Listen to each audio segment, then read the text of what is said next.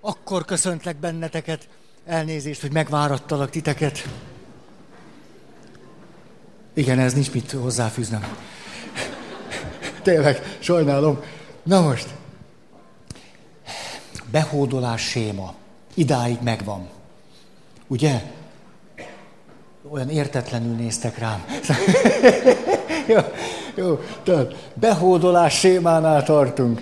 Vagyis ez egy olyan világ, aminek azt a részét emeltük ki, természetesen önkényesen, hogy valaki a saját belső hangjai, akár lelkiismerete, akár meggyőződése, akár erkölcsi elvei, akár saját iránytűjével szemben és az ellenére is, behódol valaki más akaratának, szükségletének, vágyának, kérésének, parancsának, tiltásának, mégpedig azért, mert megjelenik számára, megjelenik benne a félelem, a félelem attól, hogy ha ezt nem teszem meg, annak negatív következményei lesznek.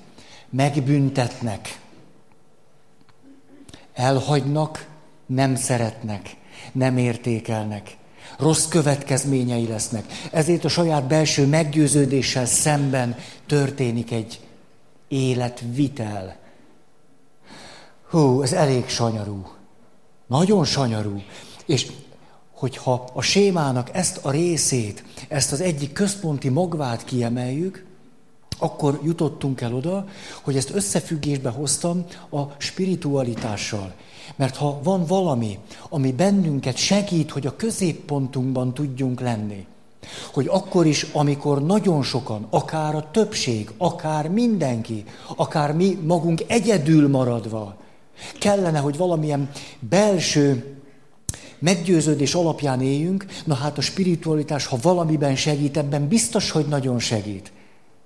És annyiszor és annyiszor eszembe jut az, amit már persze minden évben elmondtam nektek, hogy Jálics Ferenc jezsuita, amikor eldöntötte, hogy jezsuita akar lenni. De éppen a második világháború zajlott. A második világháború pedig nem segítette, egyengedte az ő útját különösebben, hanem éppen be kellett vonulni a katonának. És hogy emlékeztek talán erre a jelenetre, ami annyira jól mutatja, hogy valaki, aki azt mondja, hogy ő szeretnék jezsuita lenni, eldöntöttem, hogy az leszek, de vége lesz a háborúnak, már megyek is. Ez a hivatásom, ez az életem, így kell élnem. Ha sikerül túlélni, tábori mise, áldozásnak a pillanat, a pap kint áll, kezébe a cibórium,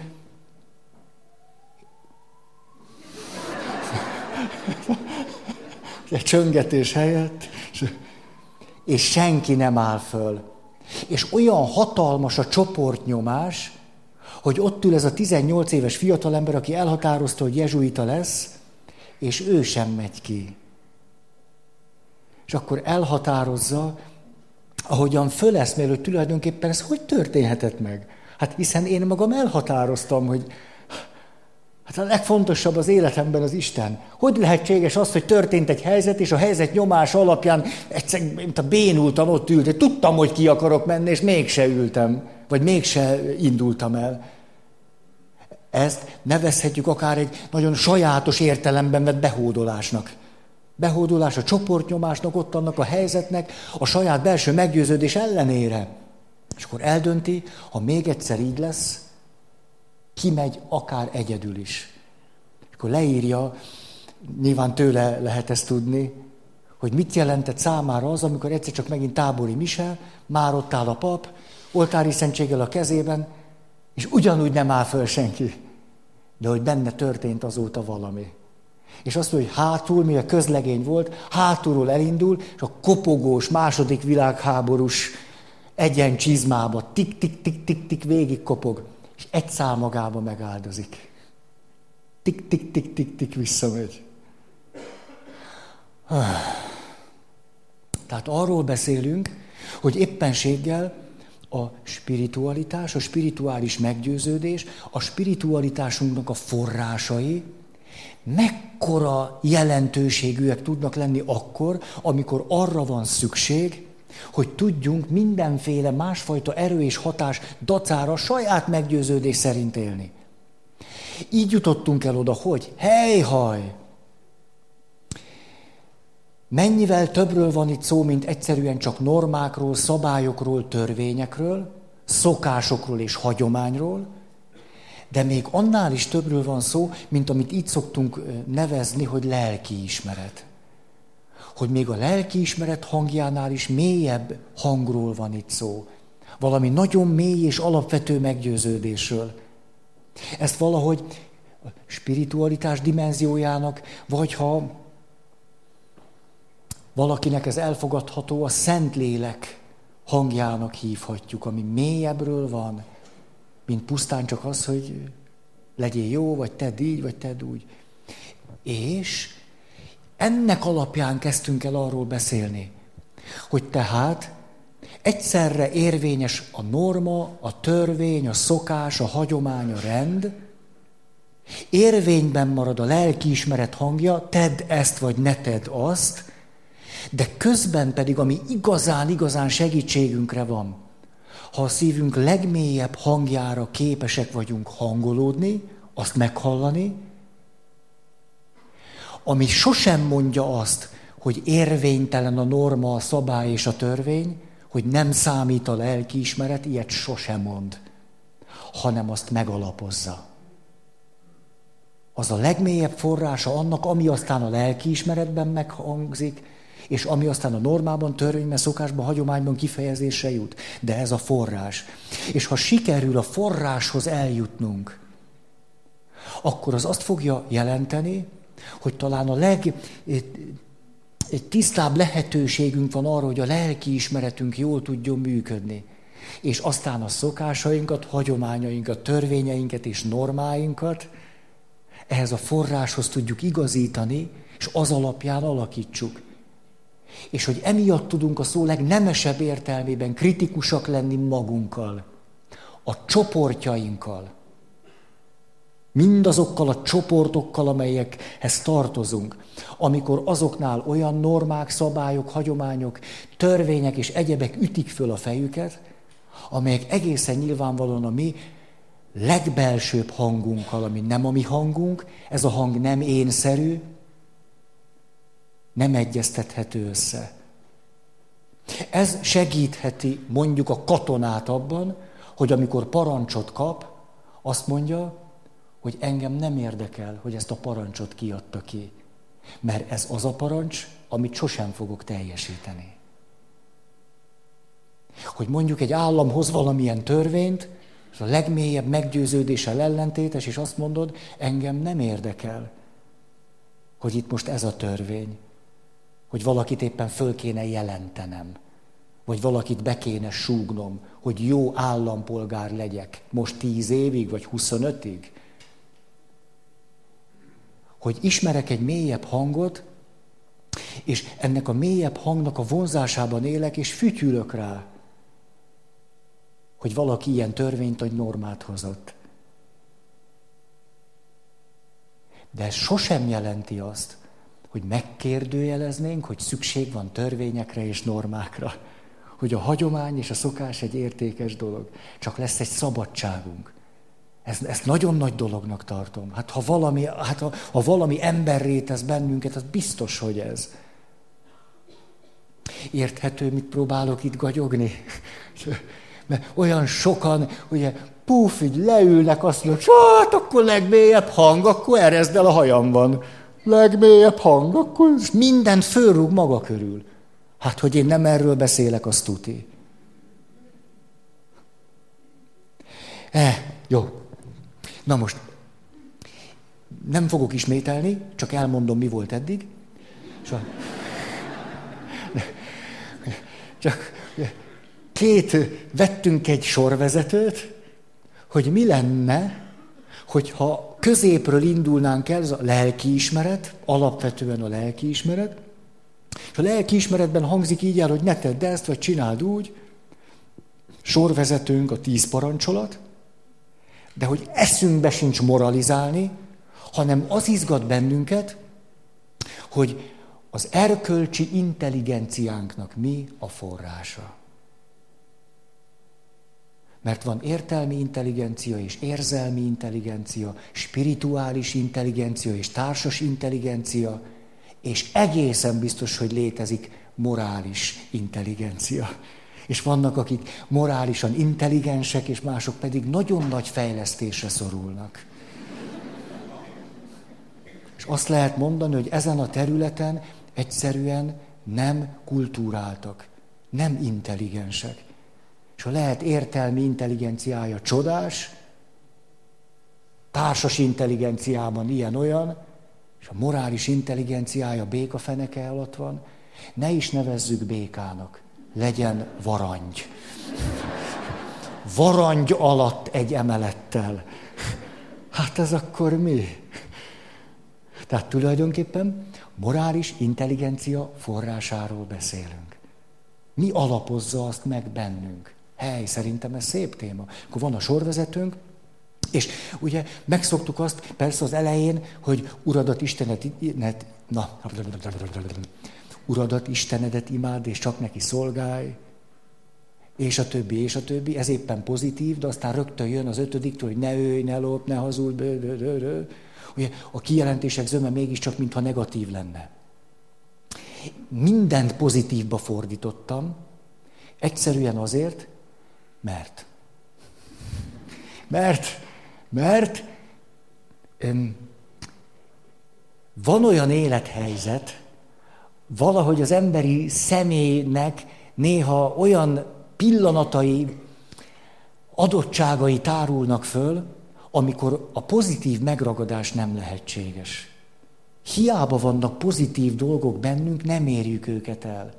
Az a tapasztalatom, és talán nem véletlen, hogy a tíz parancsolatban azt hangzik el, hogy ne, ne, ne, ne, ne, nem azért, mert ne, ne lehetne annak a pozitív részét megtalálni, hanem azért, mert néha, és akkor rögtön mondok egy saját élményt. Mikor bent voltam a nagy megtérésben, tényleg volt ilyen, valahogy úgy, úgy elhagytam a, a, a régi dolgaimat, meg mindent úgy éreztem, az nekem nem elég, de az újat meg még nem találtam meg. És próbáltam keresztény lenni, de éppen a legnagyobb talajvesztésben voltam. Úgyhogy a történet, hogy Pálapostól megvakul, és azt se tudja, merre van észak meg dél, ez ismerős nekem. Csak ő hamar kijött belőle. És emlékszem, hogy mentem le a mozgólépcsőn a metróba. Lementem ott a peron, és az volt bennem, hogy én életemben azt hiszem ennyire nem voltam még bizonytalan abban, hogy ebben a pillanatban nem tudom, nem tudok semmire se igent mondani. Nem tudom azt mondani, hogy ez biztos jó. Mit tudom én, hogy hogy van? Nem tudom, hogy van. Nem tudom. Teljesen össze vagyok zavarodva. De nem rossz értelemben, jó értelemben. Úgy már nem, így meg még nem, és a kettő között a senki földjén állok. De jó lehetőség, de semmi biztosat nem látok. Semmit. Mert a régi világomban tudtam, hogy mi értékes, de tudom, most, hogy itt állok a semmi földjén, hogy úgy már nem, lesz, nem úgy értékes. Nem, ott, ott valamit én alapvetően nem láttam, ezért beszéltem értékekről, de tudom, hogy az valahogy máshogy van. És még nem tudom, hogy hogy értékes. Kétség kívül az emberek értékesek, de hogy hogy ezt most ebben a pillanatban nem tudom. Nem, nem, nem tudom, hogy hogy. Na jó, nem ragozom. Elbizonytalanodtok még a sok tükörneuron miatt. Szóval az történt, hogy ott sétálgattam, ja nem itt, mert ott volt a biztonsági sáv. Sétálgattam, és egyszer csak Lejött egy férfi meg egy nő, és a férfi nagyon csúnyán beszélt a nővel. Föltételezem, férfeleség voltak. De ez csak egy hipotézis volt. És ilyen érzékeny lélekkel úgy hallgatom, ahogyan beszél ez a férfi azzal a nővel, és elkezdett nagyon fájni nekem. Hogy, hogy, hogy képes így beszélni? És egyszer csak itt állva a senki földjén, sétálgatni is lehet a senki földjén. Igen? Hogy rám szóljon? arra jutottam, hogy Feri, ne árts. Ez, ez mi? Ez kedves. Igen, jó, jó. Ez, ez a spontaneitás, ez megihletett engem.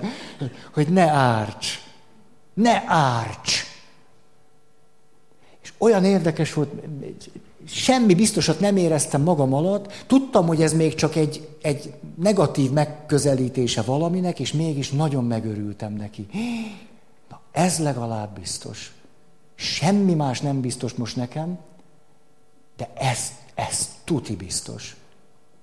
És emlékszem arra az örömre, beszálltam a metró, mentem, megvan, valami már van. Ez volt, ha szabad így mondanom, az új életem első alapköve. Hogy ne árts, hogy mit kell csinálnom, gőzöm sincs, hogy hogy fogalmam sincs, hogy mi hogy van, nem tudom, de ne árts. Ezért nem csodálom, hogy éppenséggel néha egy-egy mondat így hangzik, hogy ne. Mert van olyan élethelyzet, hogy semmire nem tudunk igent mondani. Hát most a lájtosabb változat. Volt már olyan?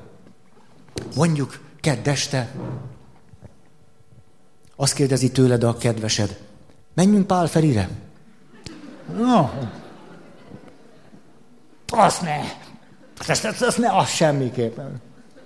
Maradjunk itthon? Mit tudom én? Mozi? Eh. Vacsi? Eh. Most mihez van kedved? Mit tudom én? Nem tudom, mihez van kedvem. De hogy Pál Ferire nem, az biztos.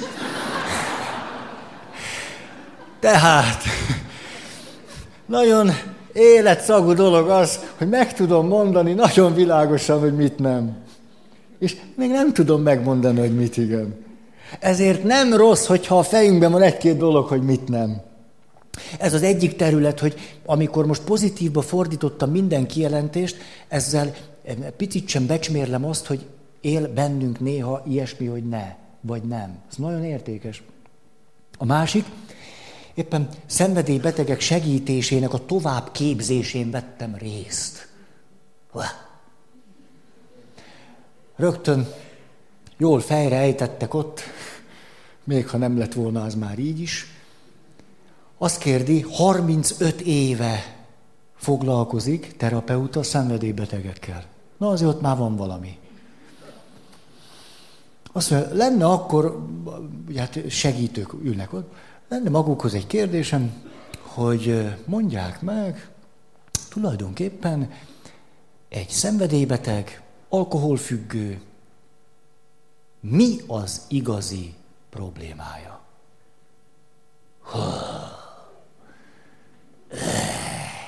Most hagyok egy kis időt nektek. Mi egy alkoholbeteg igazi problémája?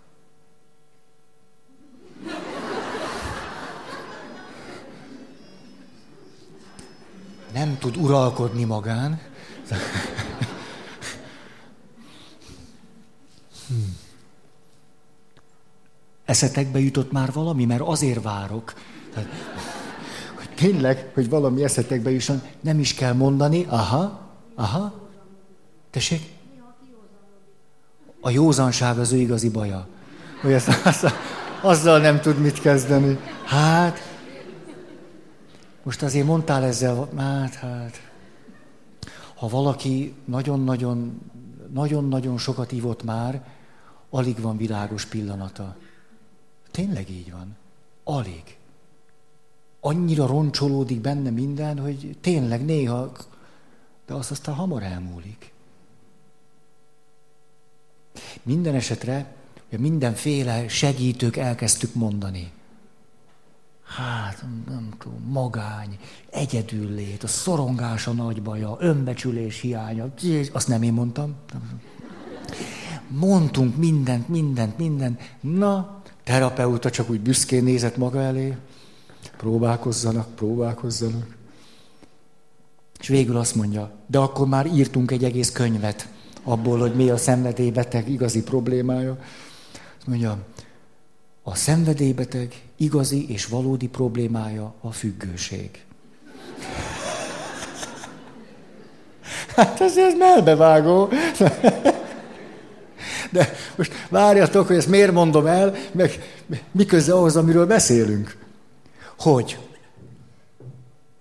szenvedélybetegek nagy százalék a depresszióval is küzd.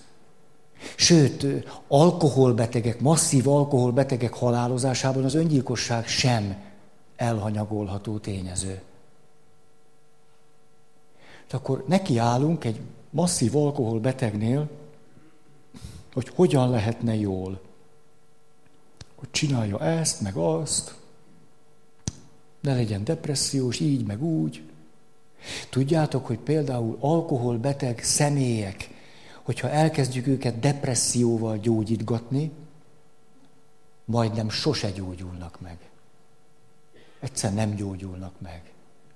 Egy masszív alkoholbetegnek nagyon valószínű, hamaros lesznek családi problémái. Nekiállunk őt segíteni, hogy meg tudja oldani a családi problémáit, fölfedezze a felesége értékét és a családi élet szépségét, ez majd, hogy nem, semmilyen eredménnyel nem fog járni. És miért nem? Mert iszik. Mert könnyen gondolhatnánk azt, hogy szegénynek sok problémája van, ezért iszik. Egy pont után azonban a helyzet nem így áll, hanem azért van sok problémája, mert iszik. Ezért nekiállhatunk a jéghegy csúcsát kapargatni, hogy te akkor kommunikálj pozitívan. Az például nagyon fontos. Meg az összes többi. Éppen azzal nem foglalkoztunk, ami miatt rosszul van. Ez pedig maga a függősége. És mit tehet egy alkoholbeteg ember? Vagy egy szenvedélybeteg ember? Azt, hogy nem iszik. Mi más tehetne? Azt mondja, az alkohol kétség kívül erősebb nálam. Ez már kiderült. Ha volt tíz évem kiderüljön, szóval mindig kiderült előbb-utóbb. Ezért, ha van valami, ami nekem segít, az az, hogy nem iszom. És nem segít rajtam, ha iszom, de hogy próbálom szeretni a feleségem, iszom, de nem tudom, én próbálom munkámat elvégezni. Ez rajtam nem fog segíteni. Ez egy másik területe annak, amikor az életünknek a kulcsa nem az, hogy valamit pozitívba teszünk, hanem azt mondjuk, hogy ezt, ha ezt abba hagyom, és ezt többet nem csinálom, akkor jól leszek hosszú távon. Nem fogják könnyen adni, tök nehéz lesz, 25-ször belepusztulok, de abba az irányba van élet. Itt meg nincsen. Ezzel azt akarom mondani, hogy az emberi természetnek vannak olyan helyzetei, állomásai, ahol tehetsz te akármit pozitívba. Nem segít rajtad. Buddhista testvéreink azt mondják, hagyjuk el a rossz szokásainkat, és megmaradnak a jók.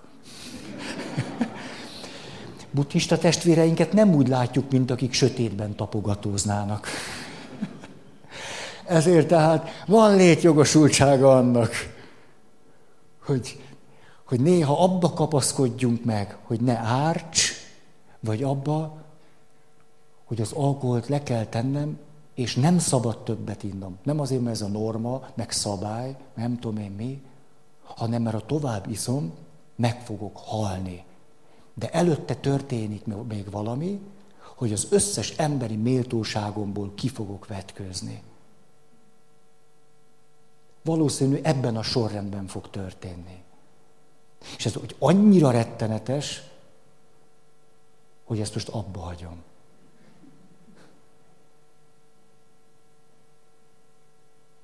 Azt mondta ez a 35 év terápia, azt mondja, nem őt terapizálták 35 évig, mert azt nem hoznám ide, de meg nem egy személy terapizált 35 évig. Azt mondta, Hát, ahogy alkoholbetegek között vagyok 35 éve, nem véletlen, hogy egy alkoholbetegnek szétesik a családja. Mit számít az neki? Elveszti az állását? Na és aztán. Ha egy alkoholbeteg valami miatt azt mondja, hogy nem iszik többet, ez a két dolog. Az emberi méltóság és a halál.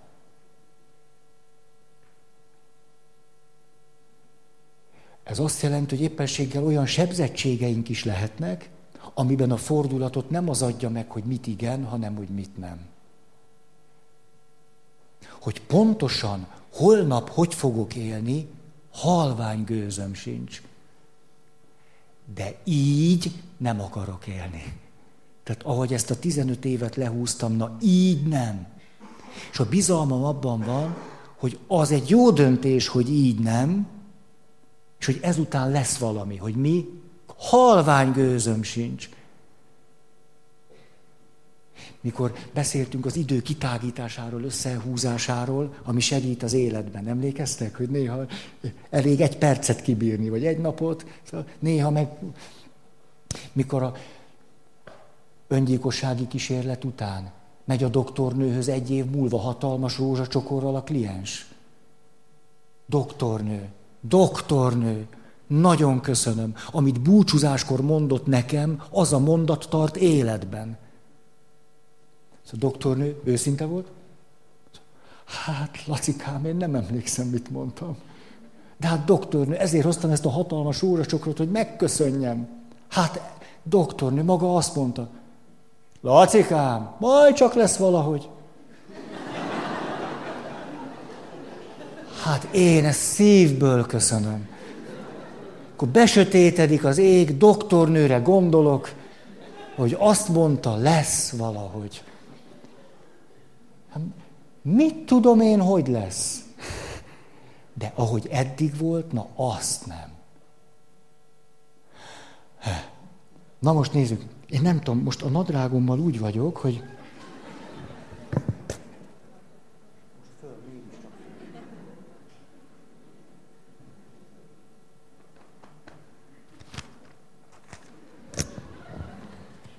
Na most.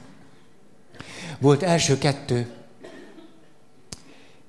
Hát nem mondom végig, mert a harmadiknál folytatom. Az első kettőhöz csak, meg az, ez egy jó átvezetés is, hogy Uradat, Istenedet imád, és csak neki szolgálj. Az Úr nevét hiába ne. Hmm. Hmm. Azért két szamuráj előrántják a kardot, és megvívnak egymással. Az egyik győz, a másik veszít. A nemes küzdelem szabályai szerint a vesztes szamuráj kell, hogy fogja a kardját,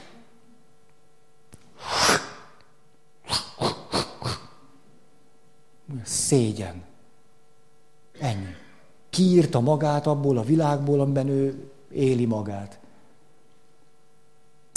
A győztes szamuráj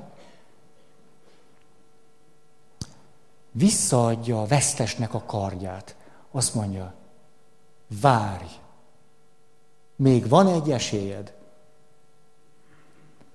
Terpezbe állok. Ha te lehajolsz, és átmész a lábam alatt, nem kell megölnöd magad.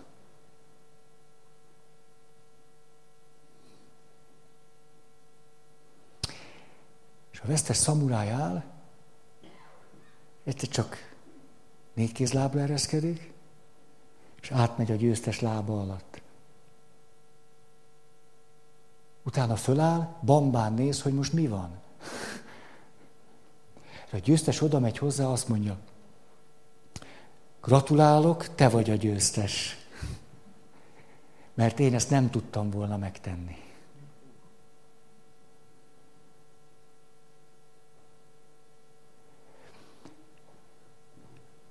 Ezzel azt akartam mondani, első pont, hogy ilyen történetet nem magyarázunk meg. hanem hagyjuk, hogy hagyd dolgozzon. Úgyhogy ezt most nem is magyarázom meg, legfőjebb a végén, ha eszembe jut. Meg rábízom a jó érzéketekre. nem. És akkor jöjjön a harmadik pont. Az Úr napját szenteld meg. Hm. Jöjjenek akkor ezek a mondatok, és emlékeztek, beharangoztam nektek múltkor, hogy nagyon unalmas előadások lesznek. Ugye mondatokat fogok felolvasgatni. Azt mondja. Becsüld meg, igazodj és tartsd meg az élet ritmusát.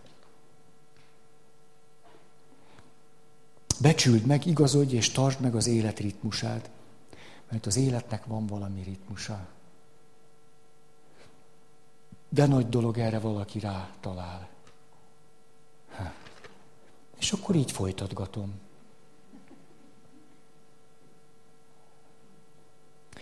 Következő.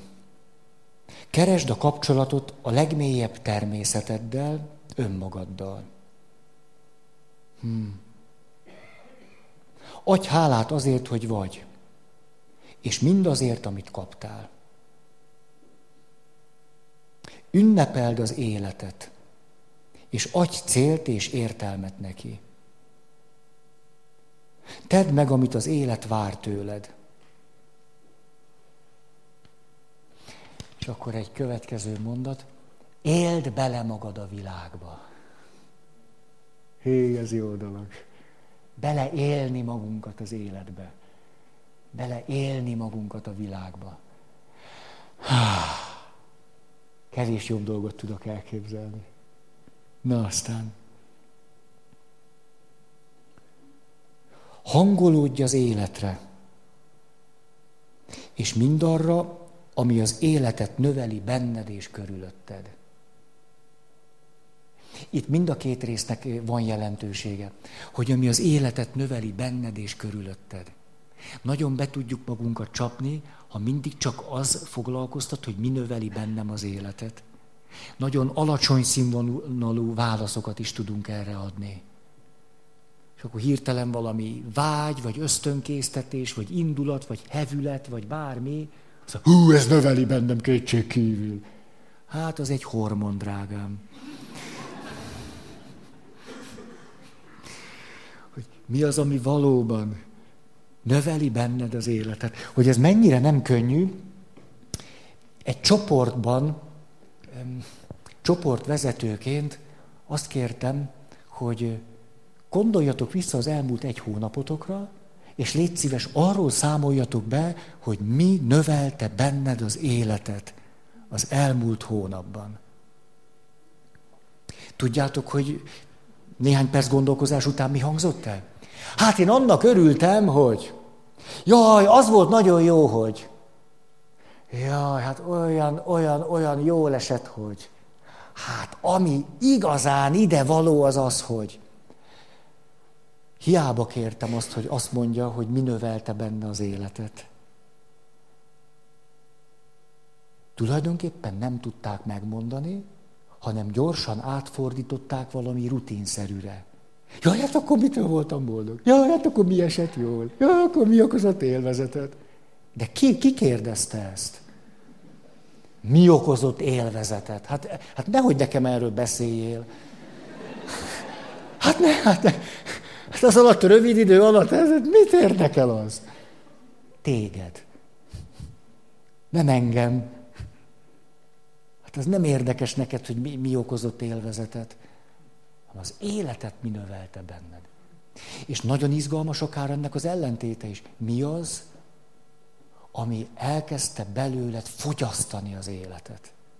És fogyasztotta és fogyasztotta. eltüntette az életet belőled. Jó. És csak most mondanék egy példát. Most azt mondod, hogy hát mi az, ami csökkentette benned az életet?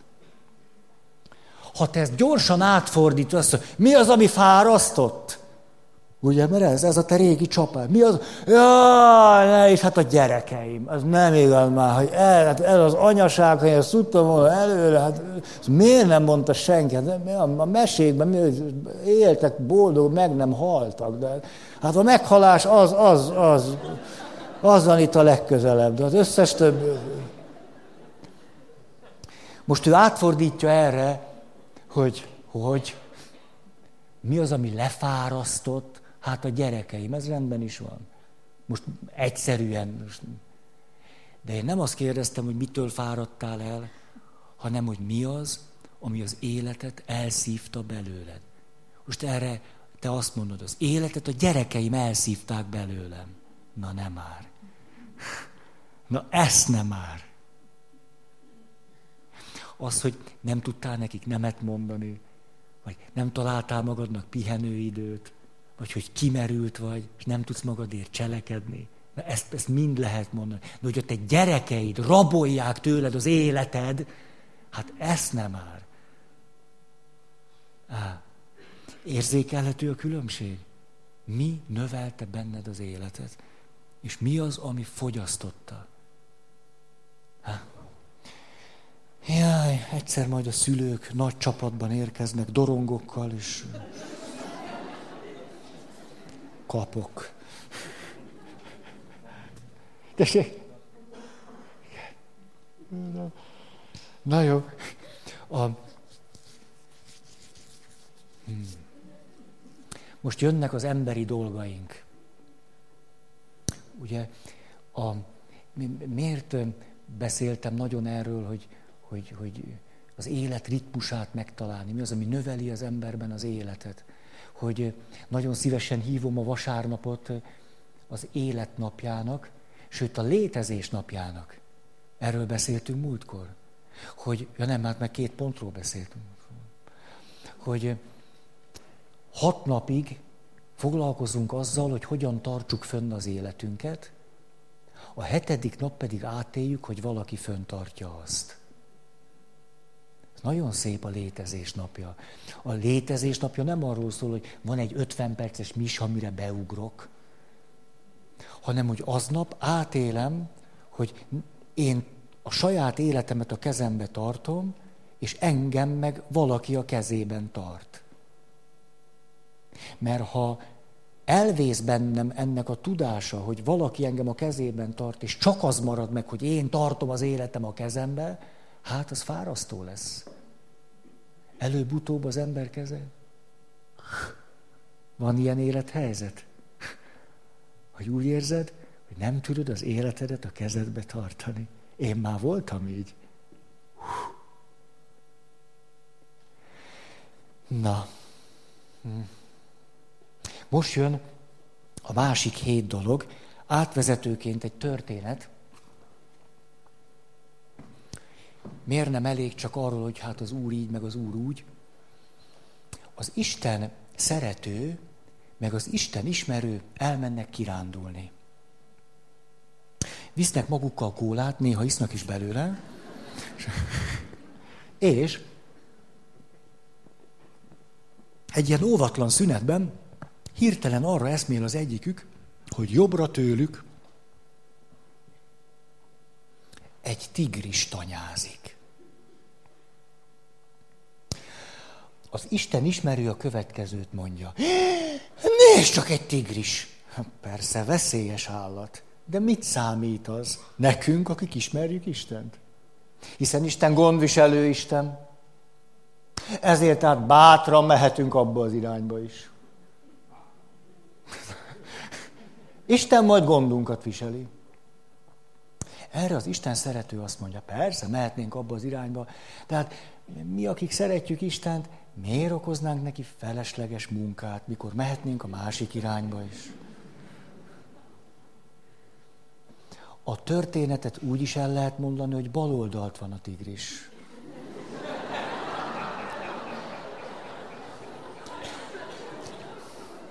Láttam, hogy egyesek szeme megrebbent.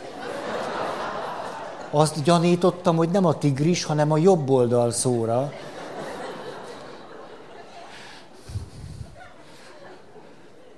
Na most nézzük az emberi világunkat. Ugye a következő így szólt, hogy apucit, anyucit tiszteld. Mondj köszönetet mindazoknak, akik hozzájárultak az életedhez. Plö. Mondj köszönetet mindazoknak, akik hozzájárultak az életedhez. Ugye az is föltűnő, hogy fölszólító módban van minden. Na, az se véletlen. Mikor, mikor igazán, igazán élni akarunk, valamit, hogy mi az élet célja, élet értelme, miért vagyunk itt, hogy érdemes élni, akkor belül nem énszerű, fölszólító mondatokat szoktunk hallani. Lehet, hogy öt év után. Ezeknek nagyon nagy jelentősége van. Ezeknek a nem énszerű, fölszólító mondatoknak nem ilyen jellege van, hogy, hogy nem segítenél neki. Vagy látod, hogy milyen nehéz neki, hát van kedved csinálni valamit. Vagy nem tudom, ráérsz most egy húsz évre. Vagy van egy kis szabadod. Vagy volna kedved egy kicsit valakinek valami jót. Ilyen mondatok nincsenek, ezeken szoktunk gondolkozni. Hát csináljam, vagy nem, ráérek-e, vagy nem tudom, most miért. Jó, látom, rászorul, de hát mások is, ugye, most, most miért pont neki, az meg végül is most miért pont én, meg miért pont most, meg... Jó, tehát ezt csináljuk mi. De az a nem énszerű belső hang azt mondja, hogy fejezzétek be. Hát mit tudom én, hogy a te hangod mit mond? De nagy dolog kincsként őrizni egy-két olyan mondatot, ami belül elhangzott már. És azt, azt én ezt már megkaptam. Ott egészen világosan hallottam, hogy.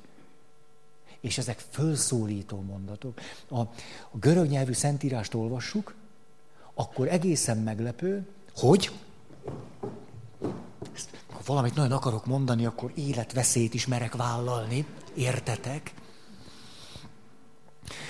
Hogy a görög nyelvben nagyon sok minden, ami a magyar fordításban így hangzik, mondok egy példát, sok-sok éve beteg asszony meggyógyul. És akkor azt mondja Jézus a Szentíró alapján, hogy asszony, hited meggyógyított, maradj egészséges. Ez, ahogy halljuk, hát ezt a hited meggyógyított, hú, ez, hát maradj egészséges, ja, hát alma, karalábék is, répa, világos. De a görög szövegben nem így van. Ezek a olyan bájosan szabadságot adó kijelentések, hogy és hát akkor vigyázz, légy szíves az egészségedre, meg úgy fuss egy kicsit naponta. Ha nem így szól, ezek minimum fölszólító, de általában parancsoló módban vannak.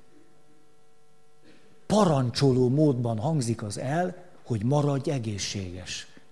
Nem úgy, hogy hát tegyél valamit az egészséged érte, tehát valamit tegyél érte, ha éppen úgy, úgy nem terhes nagyon. Tehát a, ez a, a lélek legmélyéről hangzó, nem énszerű hangok, fölszólító, sőt, parancsoló jellegűek. De nincs bennük semmi megalázó. Akkor hallunk egy ilyet, azt mondjuk végre. Végre akkor valahogy fölgyújtják a lámpát. Az nem az, hogy légy szíves, meg udvarjaskodásnak ezekben a mondatokban semmi nyoma nincs. Ez nagyon szép. Nem az udvarjaság hiánya, hanem hogy nincs, nincs ilyen körítés, hogy nem tudom, ráérnél. Hát, és képzeljék valaki, hogy, ah, igen, igen, eszembe jutott egy cigány férfi tóba fuldokolt egy másik valaki. Senki nem ment be, csak ez a cigány férfi. és akkor kimentette azt a másikat a tóból. Attól kezdve nem lehetett rá úgy nézni, mint addig. Akkor kérdezték, de hát hogy? Hát aztán hogy máshogy? Nem az, hogy hogy, hogy máshogy? Mit kellett volna mást? Mi, milyen alternatívája volt annak, hogy azonnal menj be és menst ki? Ennek mi, mi, mit, hogy most ráérek-e, vagy van-e rajtam fürdő nadrág, vagy mit, mit, hogy jól áll a gatyám, vagy... Na, jó van, értitek, csak úgy szülök éppen. Tényleg, hát ez nem úgy rögtön, hanem néha nyomom, néha fújtatok, szóval ez van. Néha... Tényleg így van. Oké, okay, mondom tovább. Fogadd el, és adj áldást mások életére. Fogadd el, és adj áldást mások életére. Hát ez, ez csak azért, mert nem voltatok itt másfél évvel ezelőtt, gyerekeket kérdeztem, mi lesz akkor, ha én most a misén Balázs áldást közvetítek nektek? Mi lesz akkor? Gyerek gondolkozás nélkül jelentkezett, akkor áldottak leszünk. Ez volt a jó válasz. Mert erről akartam velük beszélni, akkor mondjátok meg, milyen egy áldott ember. Hát ha te áldott leszel 20 perc múlva, akkor, akkor mi, mi, lesz, mi lesz utána az élettel? Azt mondja, az áldott ember tudja, hogy képes szeretni. Ezt mondja egy gyerek. Az áldott ember tudja, hogy képes szeretni. De a kedvencem egy pöttöm kislány. A pöttöm kislány jelentkezett, akkor se lehetett még látni. Ja. Az volt a szerencsé, hogy magas vagyok, és onnan föntről kiszúrtam újja hegyét. Te nyugodtan állj föl, és úgy. Azt mondja, az áldott embernek megvan a magához való esze. Hát, szóval, milyen, milyen, milyen, milyen, milyen más az, mikor azt tudatosítod magaddal, hogy ha már életedben voltál egyszer egy misén, akkor ott biztos, hogy kaptál áldást, ez azt jelenti, hogy te áldott ember vagy. És azt jól őrizd meg. És hogy milyen izgalmas ezen elgondolkodni, hogy na, hát, jó, hát ha áldott ember vagyok. Tudjátok, milyen élmény volt? 16 éves voltam, el is múltam, 17. Még jó, hogy vissza tudok emlékezni rá. És édesanyám és ikertestvérem társaságában elmentem Görögországba. Hm, nagyszerű. És éppen valami ortodox ünnep volt. Én nekem halvány gőzöm se volt a kereszténységről, de annál egy kicsit még rosszabbul is álltam. És valahogy ott nagyon, nagyon izgalmas volt, a pap ment, ott füstölt nagyon, hú, de érdekes. Anyukámat és tesómat ez nem érdekelte annyira, de engem meg igen. Úgyhogy ők visszamentek a szállói szobába, én meg ott, ott lábatlankodtam, tettem. Ez engem érdekelt, és hogy jöttem, mentem, eltelt fél óra, csak valami ott tartott. Nem értettem semmit belőle. Jöttem, mentem, na egyszer csak vége lett a liturgiának, elindult egy körmenet, és a pap ment, és áldást osztott. És megint csak nem tudom miért, azt mondom, hát nekem ebből kell egy. Hát már itt egy órája, itt jövök, megyek, hát most, most, most, most. És meg is próbáltam valahogy. És addig-addig szerencsétlenkedtem. Hát mit tudtam én, hogy hogy, hogy működik az? Hát ugye, hogy nem kell... Addig-addig jöttem, mentem. Még nem. Hogy mondjam, álhatatos szemkontaktus utáni vágyam viszonzásra nem talált. Nagy feketébe a papi rám nézett, egészen biztos, mert emlékszem, hogy akkor rám nézett.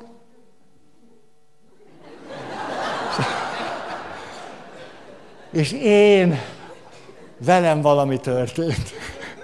Komolyan. Tehát tűzön se volt arról, hogy ez mi, ez minek, ez hova, de ezt én nagyon akartam, ezt én megkaptam, és tudtam, hogy ez valami. Hát látjátok, nem kell rögtön okosnak lenni. Ez valami.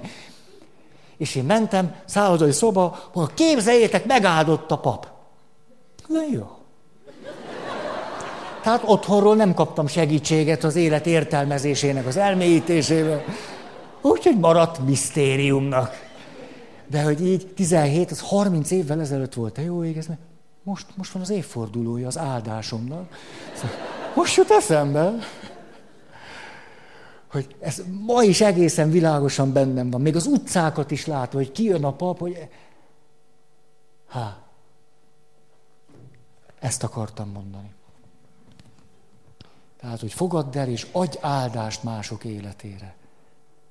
Ne száradjon beléd. Tényleg valaki, ó, de jól esett, aztán annyi volt.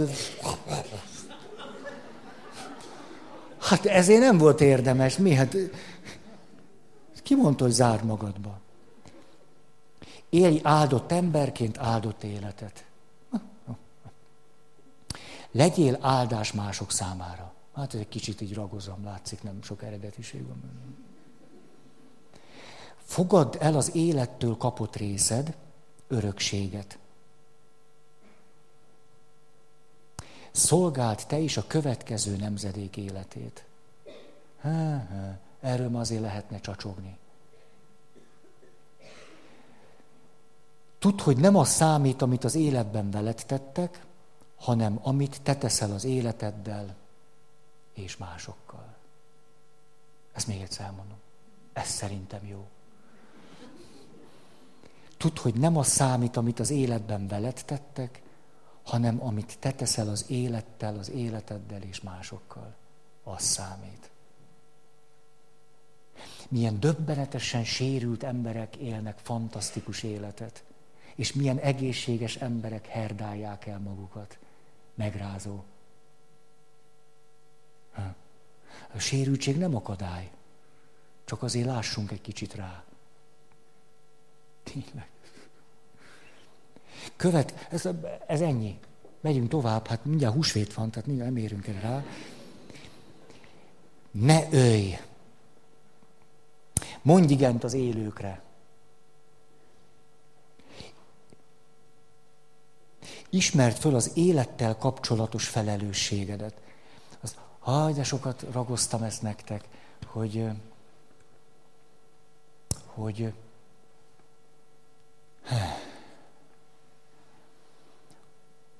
a felelősségünk megelőzi a szabadságunkat. Mi szívesen gondoljuk úgy, hogy Szabadok vagyunk, és szabadon vállalunk ebben, abban, erre vagy arra valamiféle felelősséget. Ez azonban, hát eléggé szűkös, ugyanis aki megfogan, megszületik és él, valójában egy felelős életre születik, nem tudunk nem felelős életre születni, és a magyar nyelv gyönyörű. Mi, mi van abban a szóban benne, hogy felelősség. Az, hogy felelek. A felelősség azt jelenti, hogy egyszer csak fölismerem, hogy nekem itt van valami dolgom. Nem döntök róla szabadon, hogy van-e dolgom, vagy nincs, ettől felel ősség. Hanem fölismerem, hogy a nem jóját. Apa vagyok. Ez idáig tök jó, de van egy gyerekem is,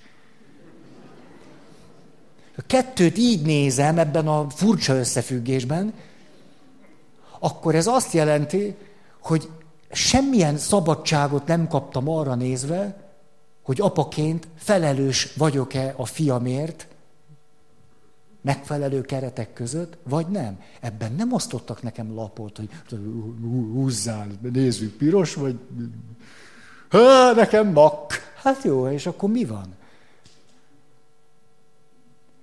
a felelősségünk megelőzi a szabadságot. Hanem arra van lehetőségünk, hogy szabadon fölismerjük. és a lehető legnagyobb szabadsággal élünk ezzel a felelősséggel.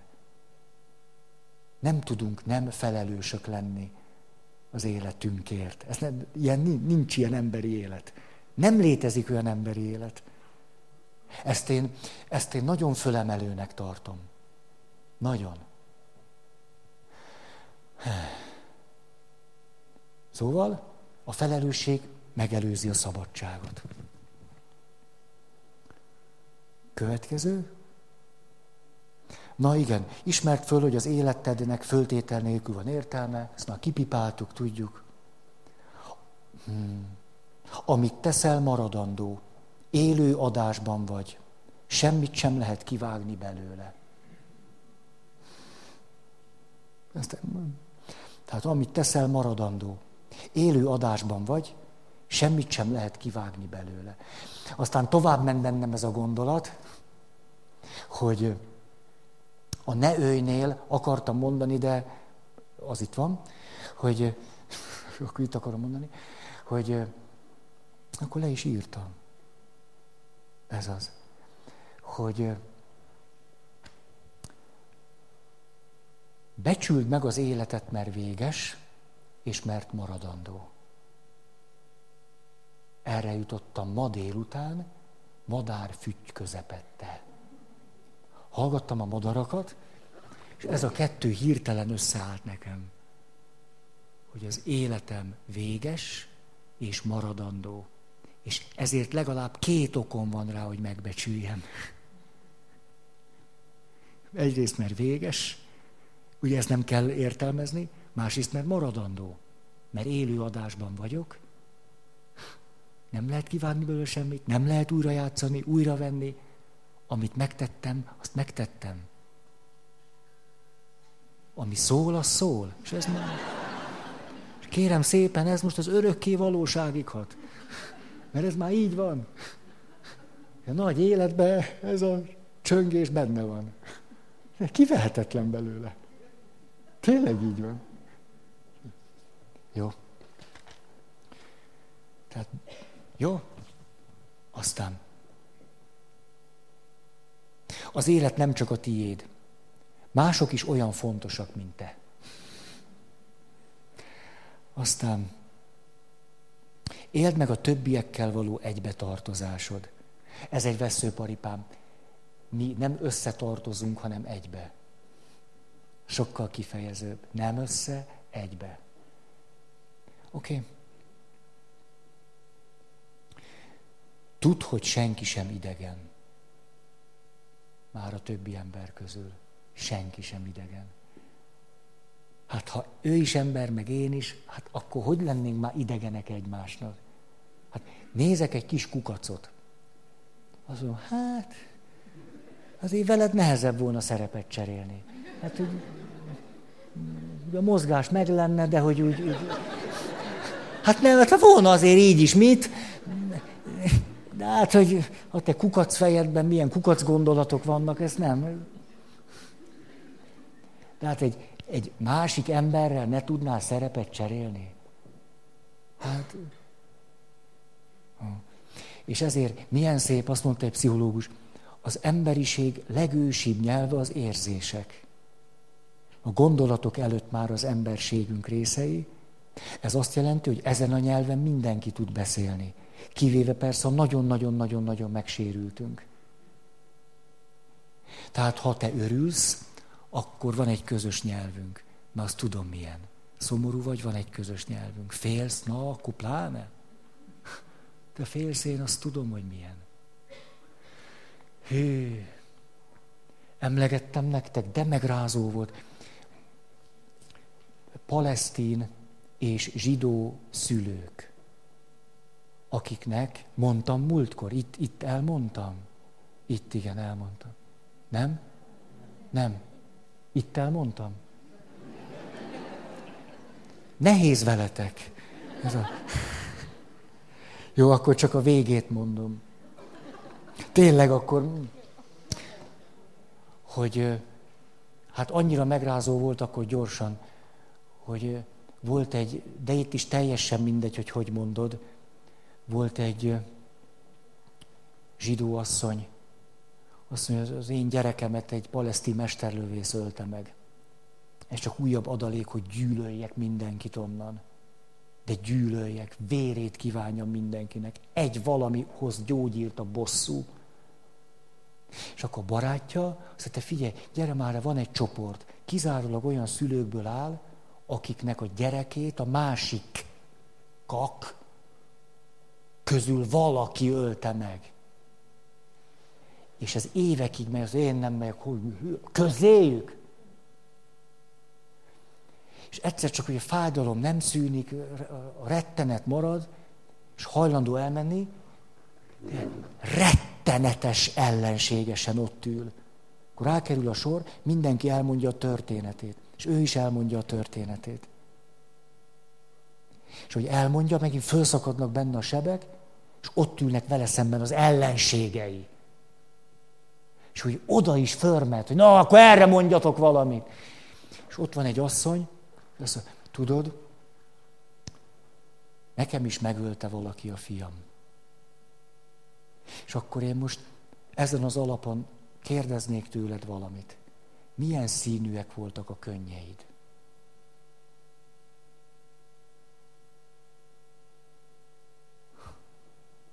Kék-fehér. Vagy milyen? Szóval, hát azok anyai könnyek voltak. Az enyémek is.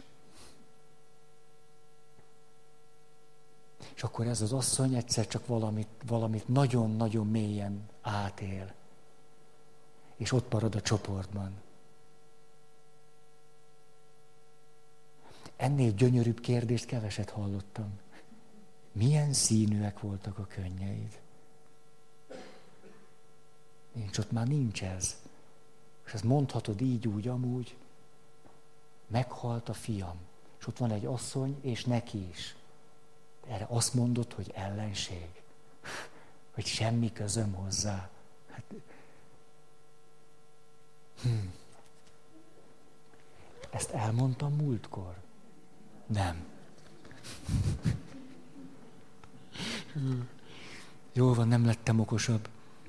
Ebből is látszik, hogy nem azon múlik. Az élet simán tovább megy, hogy buta vagyok. Azt mondja, igen, ápold magadban és magad körül az életet.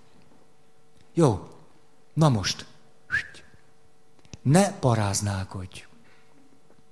Gyerekeket szoktam kérni, mikor még tanítottam őket, hogy írják le a tíz parancsolatot. Na ez a legjobb. Ennek a szónak semmi értelme nincs, tehát akkor megjelennek a különböző variánsok. A leggyakoribb, hogy ne garázdálkodj. Ez, messze ez a leggyakoribb, tehát ez, az biztos, hogy tízből egy-kettő, ne garázdálkodj. Aztán, hogy a, hogy mondjam, ennek a történetnek a kifejtését, hogy passzintotta össze ne garázdálkodjal, az egy külön misztérium. De a kedvencem mégiscsak így szól, ne barázdálkodj. De, de ez azért nem lett meg, mert egyszer kis cetli betűzve káplán ajtón címzés, kedves Bab bácsi.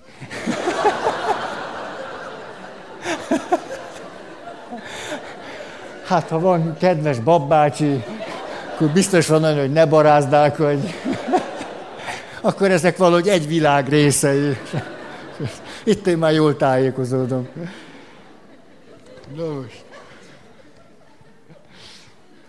Azt mondja, jaj, hát ezek a legjobb pofábbak. Hát ez, jaj. Üdvözlégy Mária, malaccal teljes.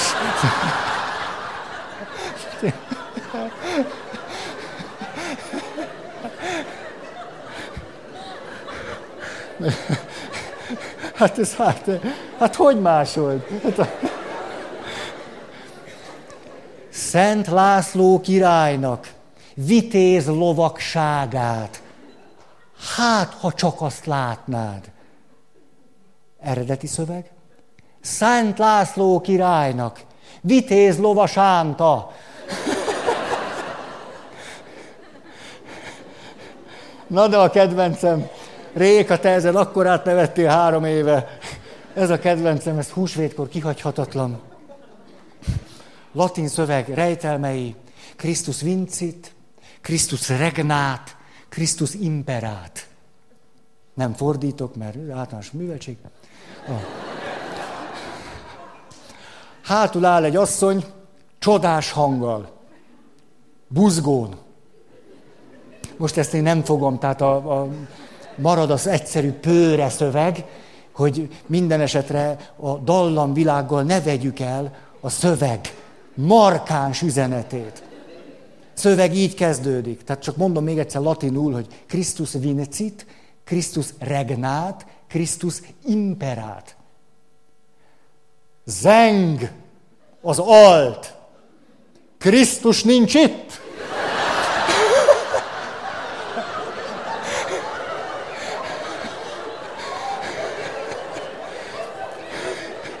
Krisztus nem lát. Krisztus nincs tehát.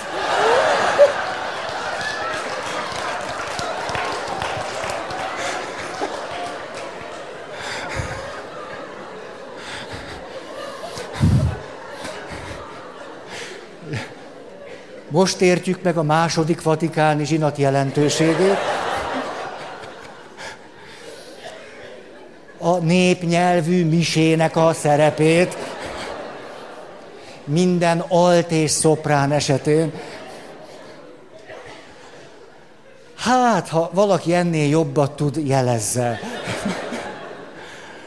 Nálam ez viszi a pálmát. Liturgiában jártas testvéreimnek. Jó, na most, én ezt befejezem. De tényleg ennél, ennél a...